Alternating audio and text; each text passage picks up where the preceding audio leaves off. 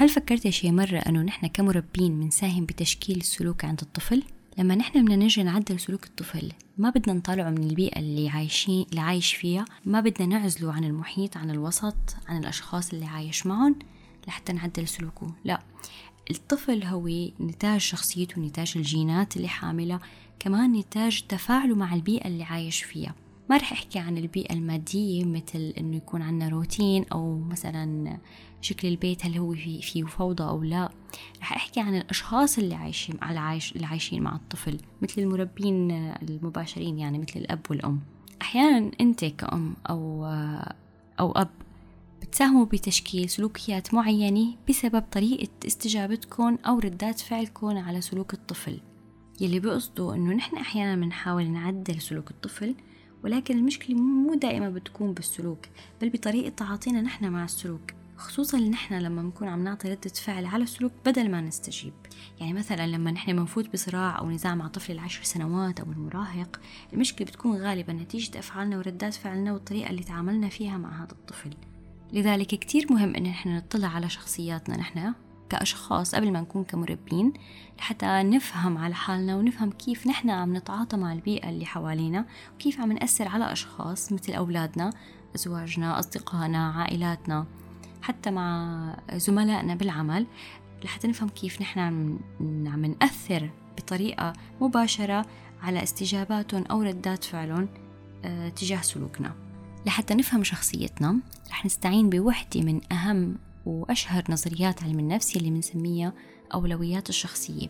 هالنظرية أو هالأداة المفاهيمية قائمة على تصنيف الأفراد إلى مجموعات بحسب أوجه التشابه بينهم لحتى نصير نفهم نوعهم وسلوكهم. وفينا نعرف أولويات الشخصية بأنها مجموعة نزعات أو نزعة عامة أو ميل مركزي للشخص للتصرف بأنماط سلوكية بناء على قناعاته.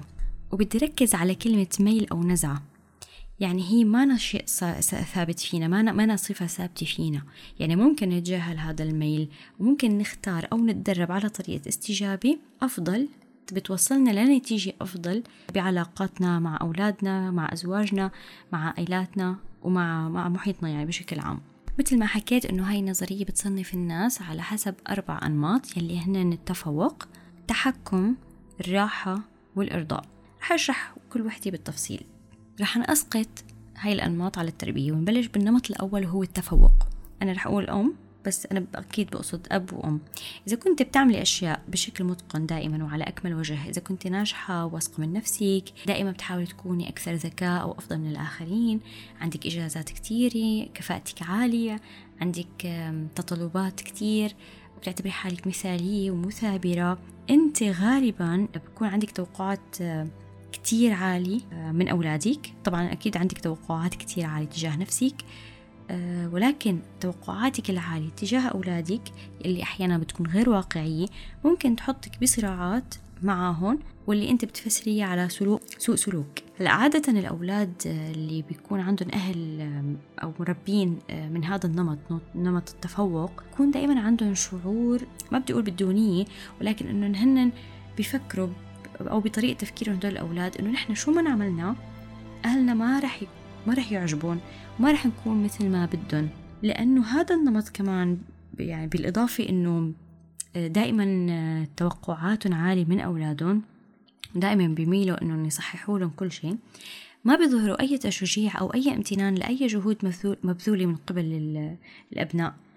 يعني مثلا هيك الطفل بفكر إنه أنا كطفل أو مراهق يعني مهما عملت مجهود ما راح اتكافئ عليه ولا راح أتشجع عليه لأنه بالأساس هذا الشيء المتوقع مني من أهلي. أنا هيك أهلي متوقعين مني فشو ما أنا عملت بنظرهم هذا الشيء كتير عادي. وكمان بتصير عنا صراعات إذا إذا أنت كنت من هذا النوع أو من هذا النمط نمط التفوق وأولادك كمان نفس الشيء. فدائما بكون بيناتكم أنتم صراعات.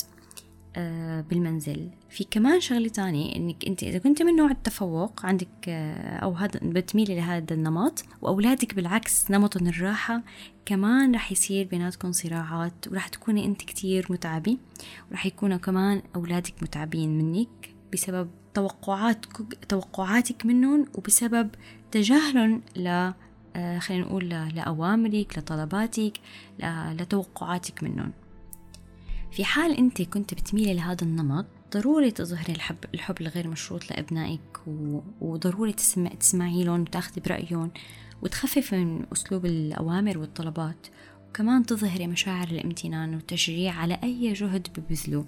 هلا صحيح أنت ما رح يعجبك كل شيء مثل ما بيقولوا ما بيعجبك العجب. بيع... أي شيء بيعملوه ما رح يعجبك. ولكن على الأقل حاولي تركزي على نقاط القوة بأدائهم وبسلوكهم. حاولي تمدحي وتشجعي أي جهد بيبذلوه لحتى ترفعي من السيلف استيم أو لحتى ترفعي شوي من تقديرهم لذاتهم بحيث إنهم هن يشكلوا مفهوم داخل آه، عقلهم أو تصور إنه أنا أهلي آه، عم يحبوا أو عم يبلشوا آه، يقدروا الأشياء أو الجهود اللي أنا عم ببذلها. هلأ بشكل عام الأطفال ما لازم يكونوا perfect بصراحة بكل المواقف ولا أنت كمربي ما دائما لازم تكوني perfect أو أو دائما تكوني بتتصرفي على أساس هذا النمط. أنت كبشر لازم تظهري كل نقاط نقاطك كانت نقاط قوة كان نقاط ضعف لأنك أنت بهاي الطريقة عم تفرجيهم جانب طبيعي آه للبشر. ومن خلاله بتكوني عم تعلميهم مهارات حياتية كتير مهمة مثل مثل الصبر مثل المرونة وحل المشكلات وكمان تجاوز المشاعر الصعبة. يعني أنت بالنهاية بشر بدك تحاولي تخففي من نزعة التفوق عندك لحتى تخففي من الصراعات عندك وعند آه، عند عند أولادك. النمط الثاني هو النمط التحكم. هدفك دائما أنك تتحكمي بنفسك وبالآخرين وبالبيئة. هل أنت صح؟ قائد جيد ومنظمة ومنتجة وحازمة وموثوقة ومسؤولة وعنيدة وكل هدول. بس أنت المشكلة عندك أنك أنت دائما بدك تكوني متحكمة طول الوقت. يعني الأشياء دائما لازم تنعمل بطريقة محددة ومنظمة جدا. لأنه أنت دائما عندك شعور المتحكم بالمواقف كمان. ممكن تكوني ورطة بكتير من إبداء الرأي بتضلي بتصلحي لأولادك بتضلي بتعطي أوامر وبتضلي بتوجهي. طبعا هذا الأسلوب للأسف بيشعل فتيل النار بينك وبين أبنائك. لأنه كل فرد كل فرد بالحياة مفطور على آه، رغبته وحاجته للشعور بالحرية إحساسه بالحرية. يعني إحنا ما ما بنحب حدا يتحكم فينا أنت ما بتحبي حدا يتحكم فيك. كمان الأولاد مفطورين على هذا الشيء. لذلك أسلوبك رح يدفعهم لمواجهتك آه، كنوع من الدفاع. يعني أنت هلأ إذا كان نمطك هذا النمط نمط التحكم آه، يلي بيجي معه نمط التفوق فغالبا أنت توقعاتك عالية وأوامرك كتيرة ويعني أنه أنت عندك كتير وكتير صراعات منزلية بالبيت. النمط الثالث هو نمط الإرضاء. هدول الناس دائما بيحاولوا يرضوا ويلبوا احتياجات الآخرين. على صعيد التربية هدول الأهل أو المربين دائما بيقولوا لأولادهم إيه؟ ما بيقولوا لهم كلمة لا بيخافوا ما يزعلوهم وغالبا إذا عندهم واجبات آه، الأولاد إذا عندهم واجبات هدول الأهالي بيضلوا بيذكروهم بواجباتهم أو بيقوموا بتحمل واجبات ومسؤوليات أولادهم. هلأ نتيجة هاي التصرفات رح تخلي الأهل بنهاية المطاف مستائين من أطفالهم. يعني مثلا إنك أنت بتضل بتذكري ابنك قوم اكتب واجباتك هيك بطريقة كتير سلسة أو لطيفة.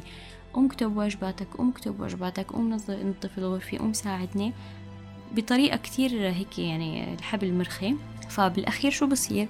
ما بيردوا عليك أولادك فأنت بتستائي آه، من تصرفاتهم. وبعدها بتقرر تشد الحبل وتصلحي وتتدارك الوضع.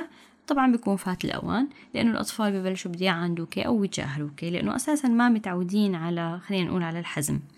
فيفضل أنت إذا كنت من هذا النوع تغيري طريقة تعاملك لحتى ما ينشأوا أطفالك وشخصياتهم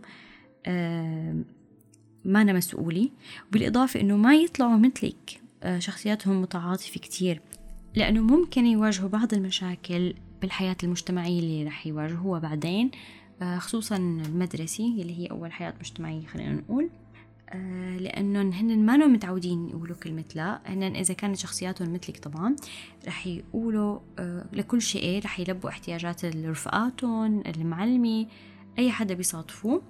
لذلك كلمة لا ضروري يتعلموها منك من سن صغير حتى يستخدموها حتى لو استخدموها داخل البيت. ولكن ضروري يتعلموها يستخدموها. ولو حتى هن لو حتى آه، هن يمكن ما يحبوا يستخدموها لأنه تشعر الآخرين بالإحباط أو ممكن يحسوا انه رفقاتهم زعلوا منهم لأنه قالوا لهم لا.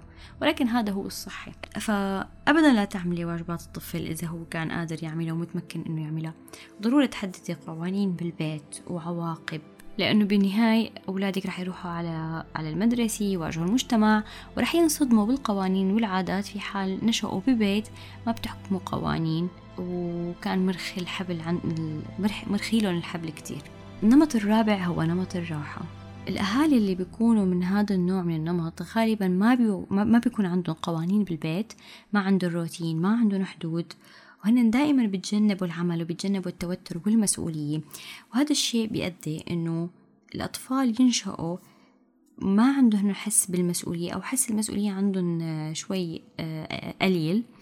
لذلك إذا أنت كنت من هذا النوع ضروري تتبع قوانين ونظام البيت. هدول هن الأربع أنواع من أولويات الشخصية. طبعا ما في نوع أفضل من نوع ما في نمط أفضل من نمط. آه، الحل الوسط آه، غالبا هو الأفضل حل لكل هدول الأنماط. بدي أرجع أركز على كلمة ميول أو نزعة يعني إنك أنت قادرة تغيري من تصرفاتك وردات فعلك وتختاري استجابات بتخفف الصراعات بينك وبين أو بين أولادك. بهالأثناء أنا بنصحك تراقبي سلوكك واستجاباتك وتغيريها وتراقبي التغيير بسلوك أطفالك.